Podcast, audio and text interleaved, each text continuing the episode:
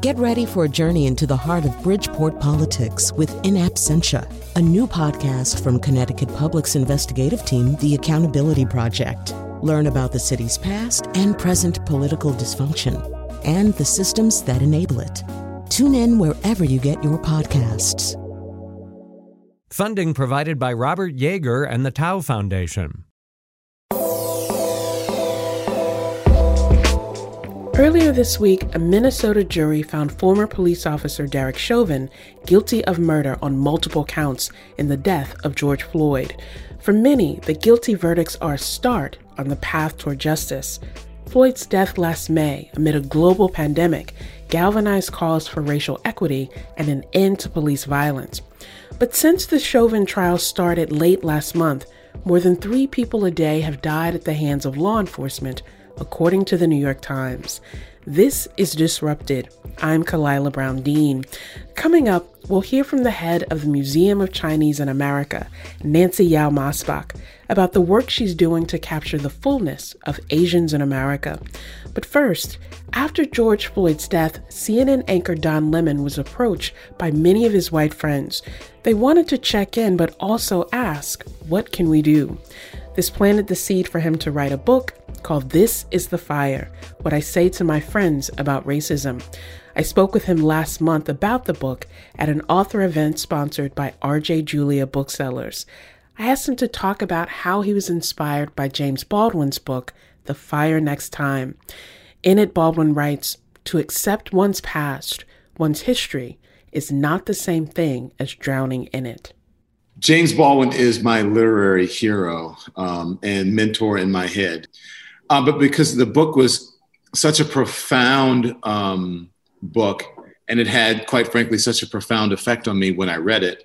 And all one has to do is pick it up and start reading reading it, and you won't be able to put it down. And there are many quotes uh, in that book that just sums up the world, or maybe um, the state of the world, I should say, in just one sentence. And um, this book was helping me come out as a young person when I was coming, trying to deal with my sexuality, and also trying to deal with being a black um, man from the South. And so I picked up this book, and after I picked up first, um, it was Giovanni's Room from James Baldwin, and the next one I read was The Fire Next Time. And once once I read The Fire Next Time, I just read the entire Baldwin canon after that so it was it had such a profound effect on me and it helped me so much to understand racism in this country that i mm-hmm. um, that i once i decided to write this book that i wanted to write it as a tribute to james baldwin Baldwin was always very clear about the audience that he was writing for, about the integrity of his own voice, and realizing that regardless of the audience, there was a message that he wanted to communicate. So, as you were writing this book, who is the audience that you intended to engage with it and really to engage the issues that it contains?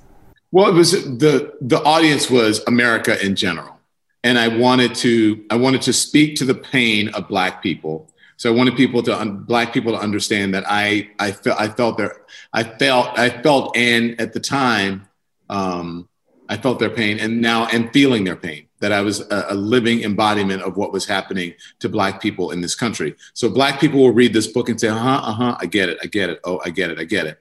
The audience that I wanted to understand, that I'm trying to um, to get to understand, and really, as the New York Times review put it, to believe me, like believe me that these things happen, and I'm trying to help here. And um, it's white people, it's and mostly white Americans so they could understand the plight of Black Americans in this country the the book came about during the George Floyd killing and then the protests that resulted from that. And so I I was at home. We all were at home in quarantine in the middle of a deadly pandemic. Many of us didn't know where our next meal was coming from, if we would be kicked out of our homes, if we were going to have a job, if our family members were um, quite frankly, dead or alive at some point if they happened to catch COVID, if they were going to get COVID, the, the, if you were going to get it ourselves. And so we were sitting at home, open, vulnerable, didn't know what was happening in the state of the world. And all of a sudden, you saw this black man die on TV. And all of these people started to call me, mostly my white friends, many of them young white mothers, or, or, maybe not so young white mothers saying, I don't want my child to grow up in a world like this. I don't want to be in a world like this. I feel like maybe I've let my black friends down or my black coworkers or my black acquaintances and just the country in general. I don't know what to do, Don. And I love you. I know you. So help me. And I said, well, okay. I mean, it was like, I guess I, you know, I'm not, I shouldn't have to teach people about things. It's not my responsibility. But then, you know, uh, Khalilah, it, it, it was my responsibility because I'm there every night reporting on it on CNN and everyone is watching and they're listening to what I say and they're seeing the events unfold and they saw a person die in front of their very eyes. And so after I answered a lot of letters, a lot of emails, a lot of phone calls, I said, you know what? I'm going to write this book. And what was the most inspirational and life altering book for me? It was The Fire Next Time who is inspiring me right now, and I think who is speaking through me in this moment, I feel it's James Baldwin. And I have a great nephew at home who is about the same age as Baldwin's nephew when he wrote The Fire Next Time. And he started The Fire Next Time with a letter to his nephew, which was 100 years after the Emancipation Proclamation. And so while we were going through this event, I said, Well, you know what? I want to show my great nephew how much I love him. There are two of them. One who was old enough to understand I can't be with him. I can't spend time with him. I can't love on him. Right. Right. I'm going to sit down and write this letter, and this letter is how I'm going to start my book. And that's mm-hmm. the, that's how I did it. So who am I speaking to? I'm really speaking to everyone, but there are specific people in mind as I'm going through um, the book and talking about my experiences and issues that we're facing in the country. And a lot of that is dedicated to white people and a lot of white women because I believe women rule the world and they will be the ones who will make the change. Don, how do you navigate that space of many people, as you said last year, were inundated with phone calls and, and well meaning outreach of what do we do? And at the same time, that can feel like a weight because now you have to figure out what do I do with this angst that others are feeling. What do you say to people about how you navigate that? The the intimacy that you have of being in people's homes every night but still feeling like I shouldn't have to be the representative for the things that you're experiencing in the book. Well, I had to listen, I shouldn't have to be but I am. Um, we as African Americans shouldn't have to be but if you've read James Baldwin, if you if you he will tell you that we must, as much as we hate it or what have you, or it is a burden, that that um, good thinking whites and good thinking blacks will have to insist like lovers, like we'll have to have a relationship and insist on um, purging the, the, America of the this original sin, which is slavery and thus racism. Um, I felt in that time at the matrix of everything that was happening, going through all of these stories every night. First, it was Charlottesville, and then talking about that, and you know, this sort of cozying up to white supremacists that was happening from the highest office in the land. Then Ahmaud Arbery died, right in front of our very eyes, with a shotgun on, on a street while jogging in Brunswick, Georgia. And then Breonna Taylor died in her bed, and then George Floyd in front of our eyes. And here I am every night reporting on these things. And I said, who else can write this book at this moment? I'm the only Black person in prime time and cable. And guess where that conversation was turning every single night? And I said, if people are going to rely on me and they're going to ask me what to do, then I'm going to write a book and I'm going to take on that responsibility. I'm not going to look at it as a burden. I'm going to look at it um, as a blessing. And that blessing will be to be honest and candid with people and tell them what they needed to do. And I started doing that first on my show, then on a podcast where I said silence is not an option, except in one case. I, I silence is an option when you're listening. Mm-hmm. And so my the first thing I said was, you got to first do something if you can. If you want to get out on the streets, if you want to fight for something, if you want to take a position on something, you have to fight for it. But the second thing you must do is to listen. And so that was my initial piece of advice for people. And then from there, if you read the book, I go on and I give advice. This is not like, you know, it's not a primer on, you know, how to cure race. And I say, right. I know I don't have all the answers. I don't know all the answers, but I know how you start the conversation and I know how you start the work. And then we go from there. You know, one of the things that I, I, like about this book, too, Don, is that this is not just a journalistic account. You're not just talking about the things that have happened historically or, or what we've experienced over the last year. This is a deeply personal book. And one of the pieces that struck me, given what you just said about voting, is the conversations that you had with your grandmother, your beloved mommy, right? And when she talks about being in Louisiana and being turned away from trying to register and vote by all of these ridiculous tactics, that having that piece of understanding that even when you try to assert your position, there will be those who deny you. Talk to us about her imprint on your life and why you thought it was important to include that in the book. Well, that's happening now, isn't it? It's the same thing, but they're trying to do it like, uh, well, it was legal then but they're trying to change the laws to do the same thing now. Her imprint on my life is huge. I mean, I grew up and she was my best friend. But um, my connection to her was that I would sit around the table. We had this kitchen table. You remember the old with the plastic chairs and the formica top, and of it was like yellow, like the color of your glasses, yellow, mm-hmm. or a brighter yellow, or it would be a baby blue, and it would match the the metal cabinets on the wall. So it was one of those kitchen tables, and we would sit around, and I would do my homework you know, as a little kid, and it was first or second grade, and I was learning to read. But what I learned was that my grandmother couldn't really read. She had she struggled reading with reading because she was denied an education. She had a fifth grade education.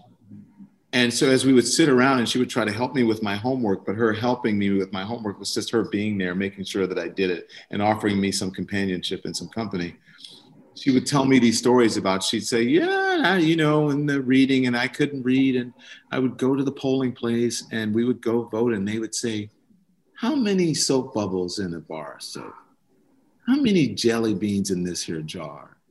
Draw a line with a, cir- a circle around it and you know so on and so on and so on and she goes and these math problems are like that to me baby. I don't understand them. And i look at her and i go you're kidding me right? Like that did not happen. And she'd say, Yeah. And she'd tell me all of these stories. And she would say, and then the white people would walk right up and they'd go, Hey, Mr. Such and Such, hey, Mr. Come right on in. But they wouldn't let us vote, baby. And that was my introduction into the world. And I don't I doubt that there were white kids who were my age who were sitting around the table whose grandmothers couldn't read and were telling them the stories about how they were disenfranchised at the voting booth. That was one example. And you know, there were stories about redlining and not being able to live in certain neighborhoods and we had to live where we had to live because this is where black people live and on and on and on and not getting a job or not getting a promotion. Those were the kinds of stories that were told around my table that white families don't have those stories told to them. They're, the stories that are told is that you get an education you do your homework you can grow up you can do and be anything you want. Well, I got those stories as well, but I also got the other stories about the hindrances and how people really looked upon us as um, as property, not human beings. Don Lemon is a CNN anchor and author of This is the Fire What I Say to My Friends About Racism. When we come back, he'll talk about what he learned on a trip to Africa to learn more about his ancestry and later, we'll hear from the head of the Museum of Chinese in America about how she's educating people about the history of anti Asian discrimination. This is Disrupted. Stay with us.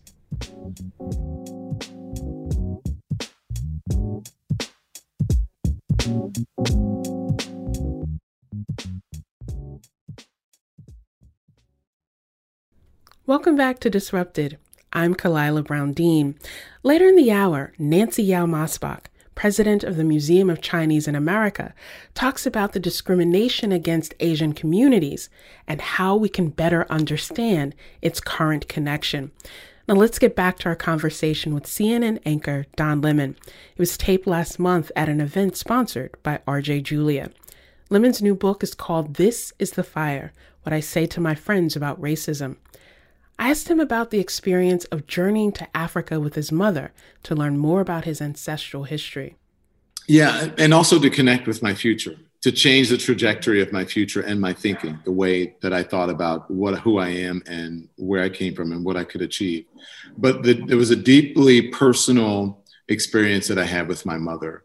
Um, my mom and I both went to Ghana Um, and you know, we were going to go, I think, to Kenya or something, but it was too dangerous at the time because there was conflict going on.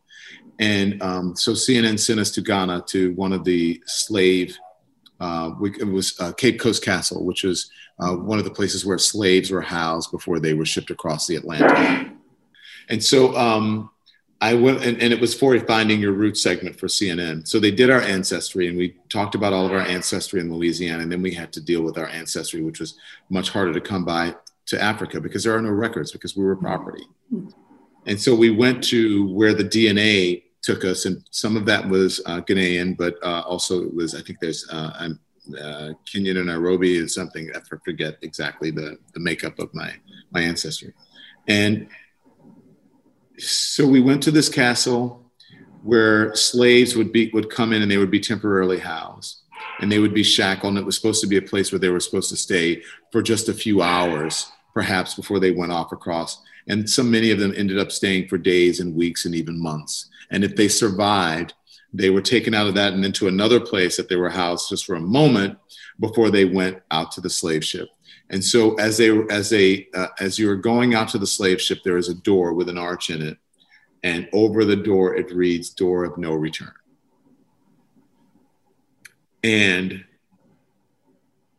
going on that journey with my mother and walking through that door of no return, and as you open it up, there is this beautiful ocean that is out there and a beach.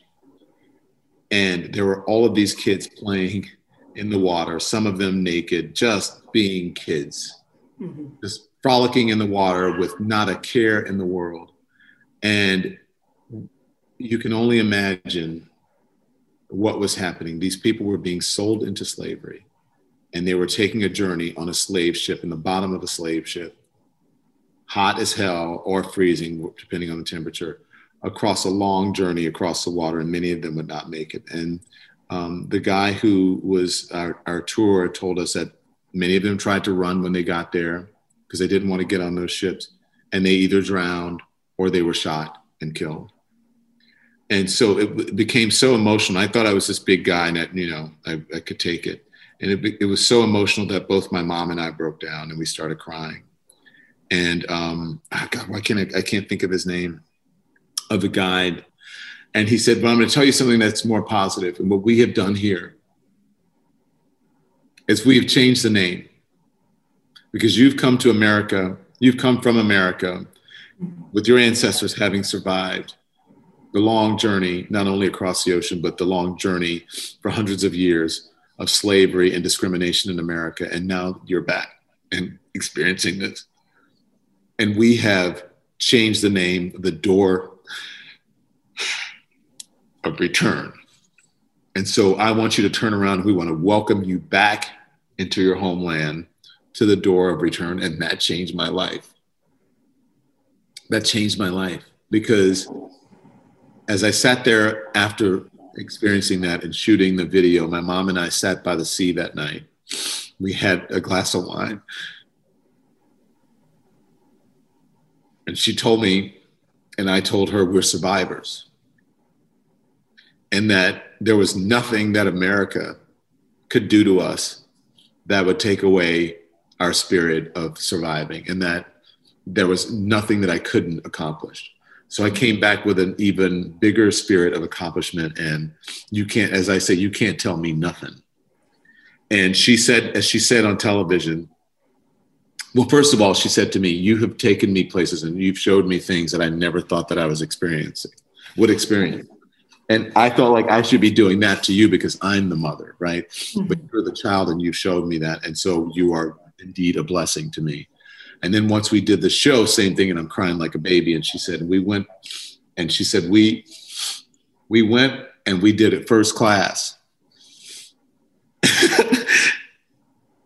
she said, if that's not God, I don't know what is. And I wish everyone could have had that experience because perhaps instead of breaking people's spirit, it would help to build their spirit. Mm. That as a, as a as a people that we could build uh, a unity that we don't have and a generational wealth that we are lacking. And, and it would help to heal a spirit that is broken in, in I think, in African Americans. And Don, for so many people who have helped build this country and whose labor was not properly rewarded for that.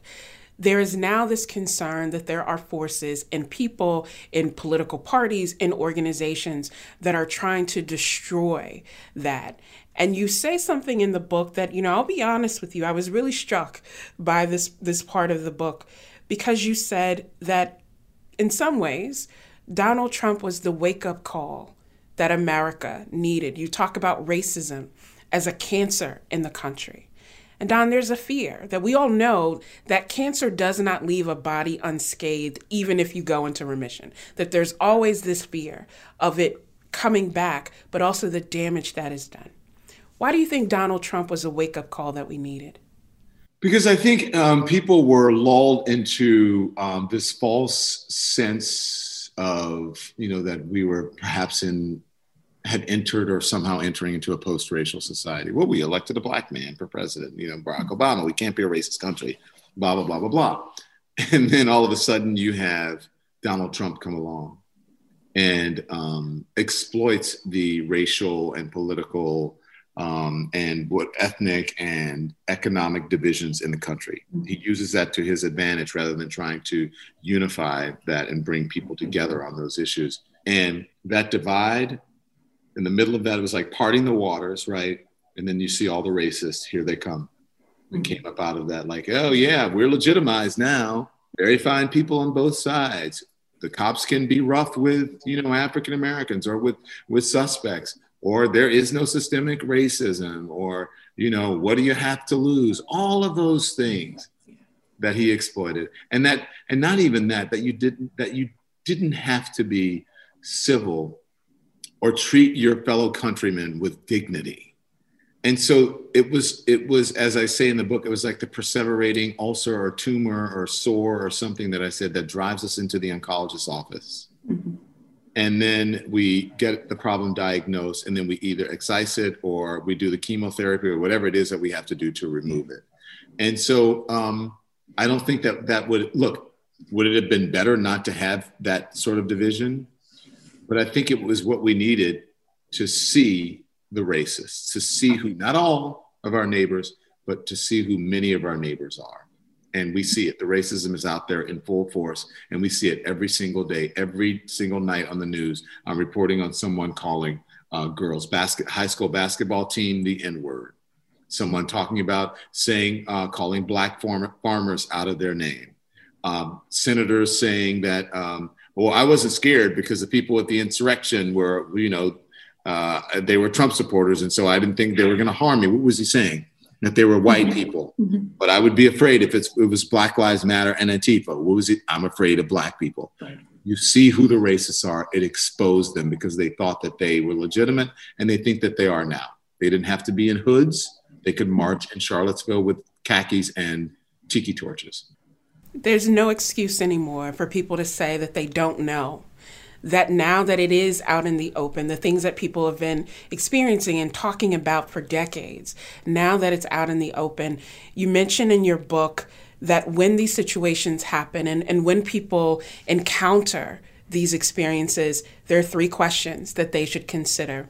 I had the opportunity to know, and this is what I chose to believe.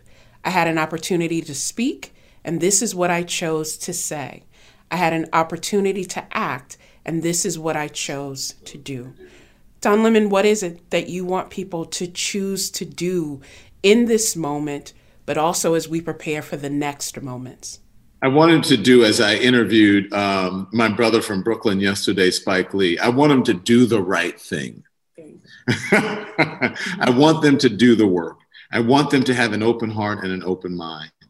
I, I, I want them not to be aggrieved by the, not to be worried about a, a conversation that may be uncomfortable for them, or not to be aggrieved by the actual thought that someone may think that they have a racial blind spot, or even that they're racist, or even that they uh, have an unconscious bias. I want, well, maybe I do. Maybe I do have that, and and maybe I don't.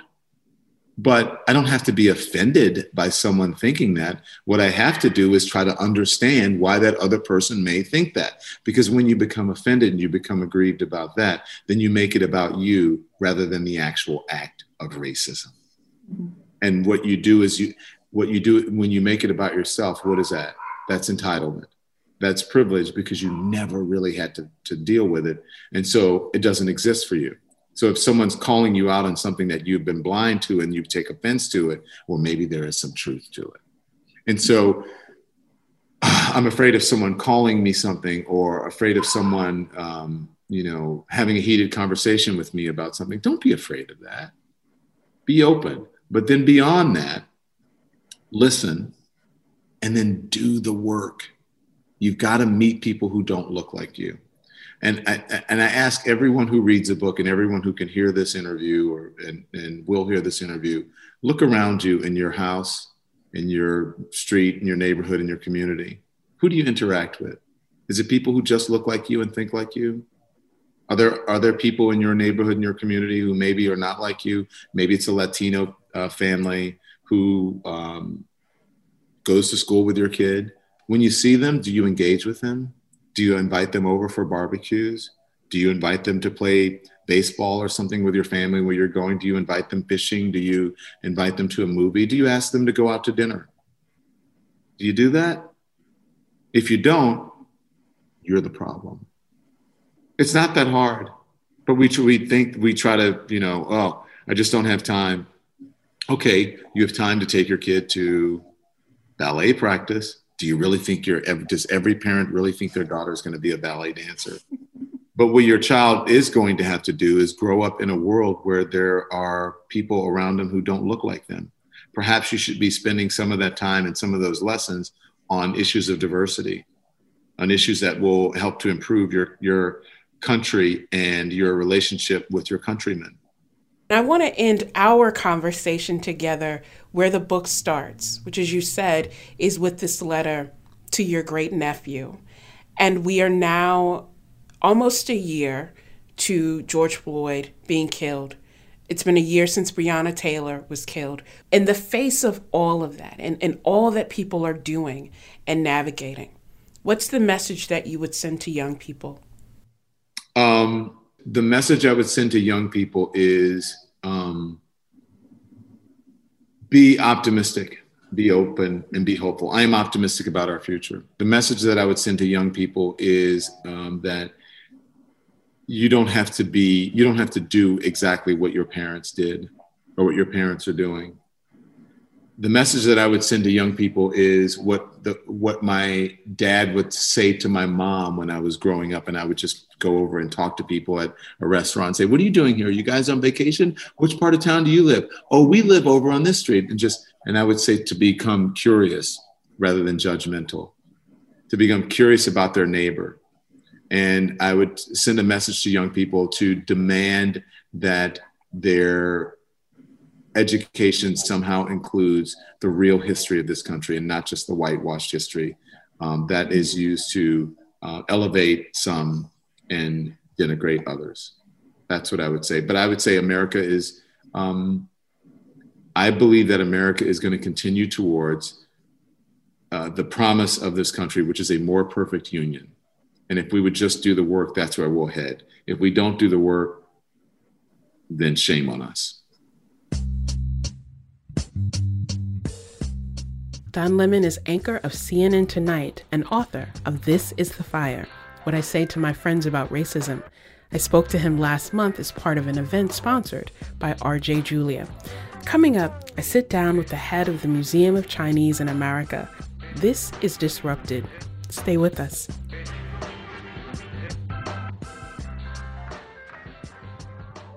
Welcome back to Disrupted. I'm Khalilah Brown Dean. Blacks and Asian Americans are more likely than any other groups to feel discriminated against during the coronavirus pandemic. That's according to a recent Pew study. Nancy Yao Maasbach is head of the Museum of Chinese in America, or MoCA. MoCA is located in New York City and works to provide an historical context around Chinese community experiences here in the United States. From their role in building the Transcontinental Railroad to the Chinese Exclusion Act of 1882 that barred them from citizenship. Ask Nancy to talk about that history and how it shapes the work she does at the museum today. It's grounded in history. This racism is grounded in history. And it's not the racism just against Chinese people in this America, it's the race, racism that's systemic to this country. And I think that's the fundamental headline we always have to grasp back to. It's not the Chinese Americans or Asian Americans' moment to be the target of racism. This is racism that is endemic. It is racism that is a culture in this country. And for Chinese in America, you know, we Chinese in America have been here for 200 years. Um, and yet, do I often still get the question, where are you really from? Um, the assumption that one, Asian Americans are perpetually foreign, um, and two, that we are less American. Um, and, and, and the irony here is many Asian Americans, generation after generation, people left their native homes to come here. They chose America. And in Chinese, America is called the beautiful country, 美国. So that's why Chinese people came here to begin with. They wanted to help build the country. They built the railroads. They wanted to, you know, rush for gold. They wanted all these push and pull factors to create a new life in this country. And after completing the transcontinental railroad, they were they became a threat and threatened laborers of European um, descent. Um, and therefore, the Chinese Exclusion Act of 1882 was then enacted. And subsequent to that, 1943, not until 1965. The discrimination has always been there. This is not new at all. This is just incited, it's been catalyzed um, as of March 11th, 2020, when references to a foreign virus and then specifically the Chinese virus were made for, by the former administration. Um, it was stoked. One of the things that I don't think people fully grasp is that the Chinese Exclusion Act was built on this notion that people could come here, they could work here, they could help build the railroad and help create economic development for the United States, but were excluded from citizenship because of this fear of what would happen if people stayed here. And in the work of MoCA, you also talk about the the internal dynamics of how the stereotypes about women from China then gets embedded into all of this and how these things persist. What's missing from our national conversation about racism and the racism that is experienced by Asian Americans? You know, if we um, in the BIPOC marginalized communities think and are afraid that this is just a moment I keep thinking about what about the non BIPOC marginalized people? They're hoping it's just a moment. And, and that is something that I keep thinking about because when we're in these conversations, I'm afraid I'm in them in a vacuum. And, and what is missing is the fundamental educational text that needs to be introduced in pre K, in kindergarten, that needs to have an arc until fifth grade. So we can actually see one another as not one part of the melting pot, but as individual melting pots. And to be honest, I don't understand why this concept is so difficult. And then I do understand why it's so difficult because people are trying to maintain their power. Um, and the power part is the threat, right? And and when people are threatened, when when when and the irony here is the Chinese laborers were really revered as being incredible workers, like having this incredible work ethic um, and having the wherewithal to boil their water so they wouldn't get sick from contaminated water like some of the other workers. They were revered as, oh, get the Chinese laborers because they built that wall, Leland Stanford. And, and so it was because they were a threat. And this is constantly repeated over and over again in history. Threat. Mexican laborers are a threat. Chinese laborers are a threat. Um, Japanese people are buying up the real estate in Manhattan. They are a threat. Threat to what? To white power. And, and, and I think that that's where we are, are, are, are not really, the, the, part that's missing is this has to be a systemic change in the classroom at a very young age. And we're going to hit a lot of multi generational clashes um, but we can only be that incredible melting pot of melting pots if we can get the story right in the beginning. the whole narrative. If I were the Department of Education secretary, I would take every textbook and trash it and burn it and start new. And until we can actually get the textbooks written in a way that's representative, and again, not a collection of moments, but a space where we can all be individual melting pots, then let's until we can do that supplement your context with visits to museums supplement it with you know individual pop-up newsletters from Scholastic McGraw-Hill whatever it might be. But let's not keep teaching kids from these textbooks. And the other thing i think that we teach kids whether it's explicitly or implicitly, is what you alluded to, which is this model minority myth that, you know, people of Asian descent are inherently more intelligent or better at particular subjects, and that somehow gives them an advantage. And one of the things that you have talked about and also showcased at MoCA is how that myth is really damaging and detrimental because it does not highlight the diversity within communities, but it also gets used against people to stoke that fear in educational settings, in workplaces. How do we dismantle that myth? There is a real desire to compartmentalize to stereotype, to generalize in this country. I guess we think it's easier. And, and that exactly is right, Clara. The model minority myth, the better at math, um, it, it's it's this it, it's it's really based in again that fear. But how do we break it down? Um, we need to understand the diversity of Asian American Pacific Islanders. Uh, first of all, the diversity of Chinese people, China is one of the most diverse countries. They have over 100 dialects. Granted, it's relatively more homogenous, obviously, much more than the United States, but at the same time, there is a massive diversity. And then you just look at the last 100 years of Chinese history political change, you know, regime falling, civil war, poverty to billionaire. I mean, it, it's like the this massive story of massive volatility, Chinese capitalism from severe socialism, and, and, and all of this, or Chinese socialism, however you want to refer to it.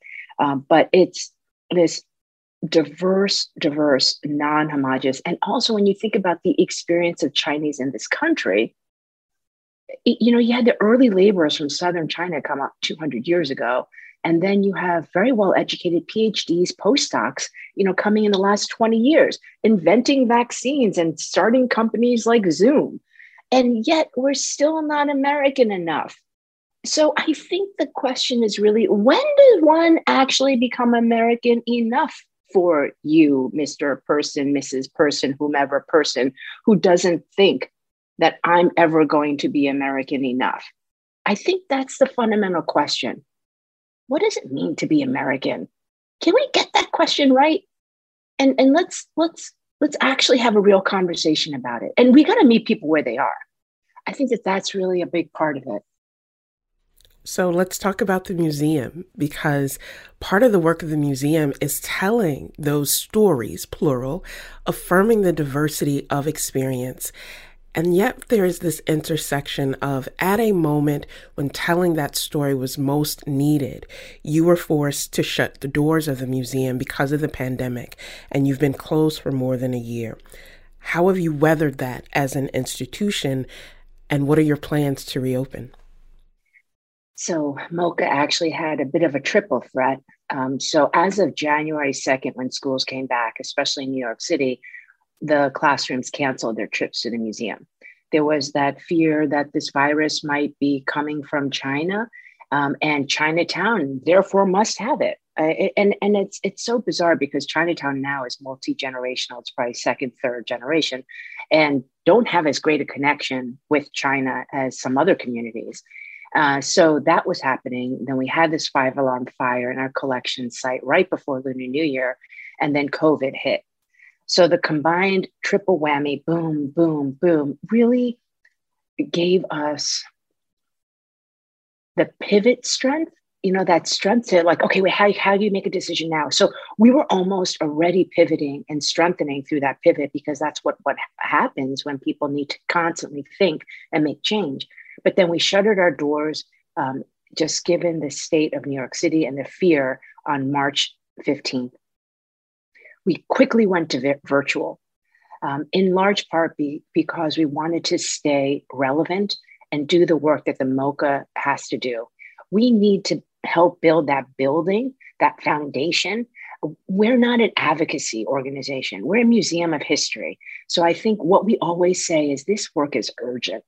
Um, this work is urgent to the national discourse on identity and on conscience. This isn't the discourse about, oh, it's my moment now because I'm Chinese American. No, that is not what MoCA is about. MoCA goes into this portfolio of museums in this country that supplement the work in the classroom and then can help each one of us identify that Americanness. And, and so, right now, what we wanted to do also was show the positivity around some of the transnational character of the Chinese diaspora.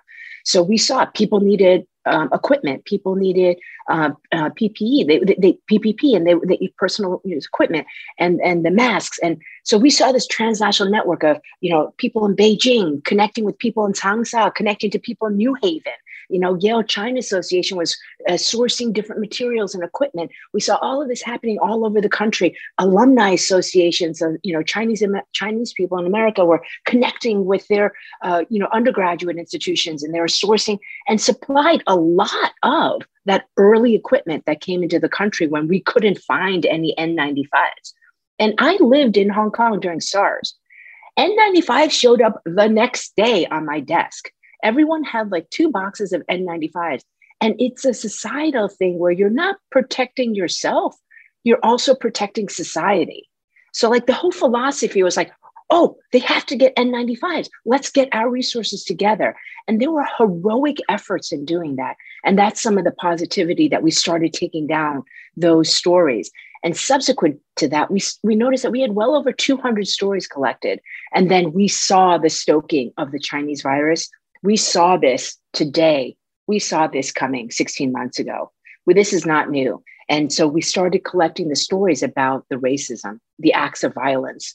Um, so on July 15th, amazing, wonderful opportunity. We're going to reopen our doors and we are going to place on view the stories we've collected over the last 18 months, both positive, um, and some of the anti AAPI hate crimes.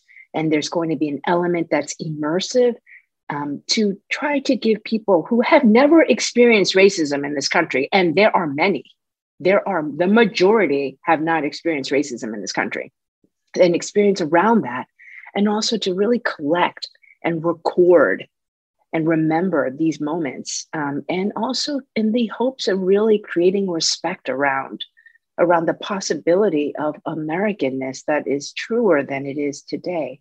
Nancy Yao Maasbach is president of Museum of Chinese in America. Nancy, thank you so much for joining the show. Thank you. Disrupted is produced by James Szkobel-Wolff, Anna Elizabeth, and Katie Tolarski. I'm Khalilah Brown Dean. Thanks for listening.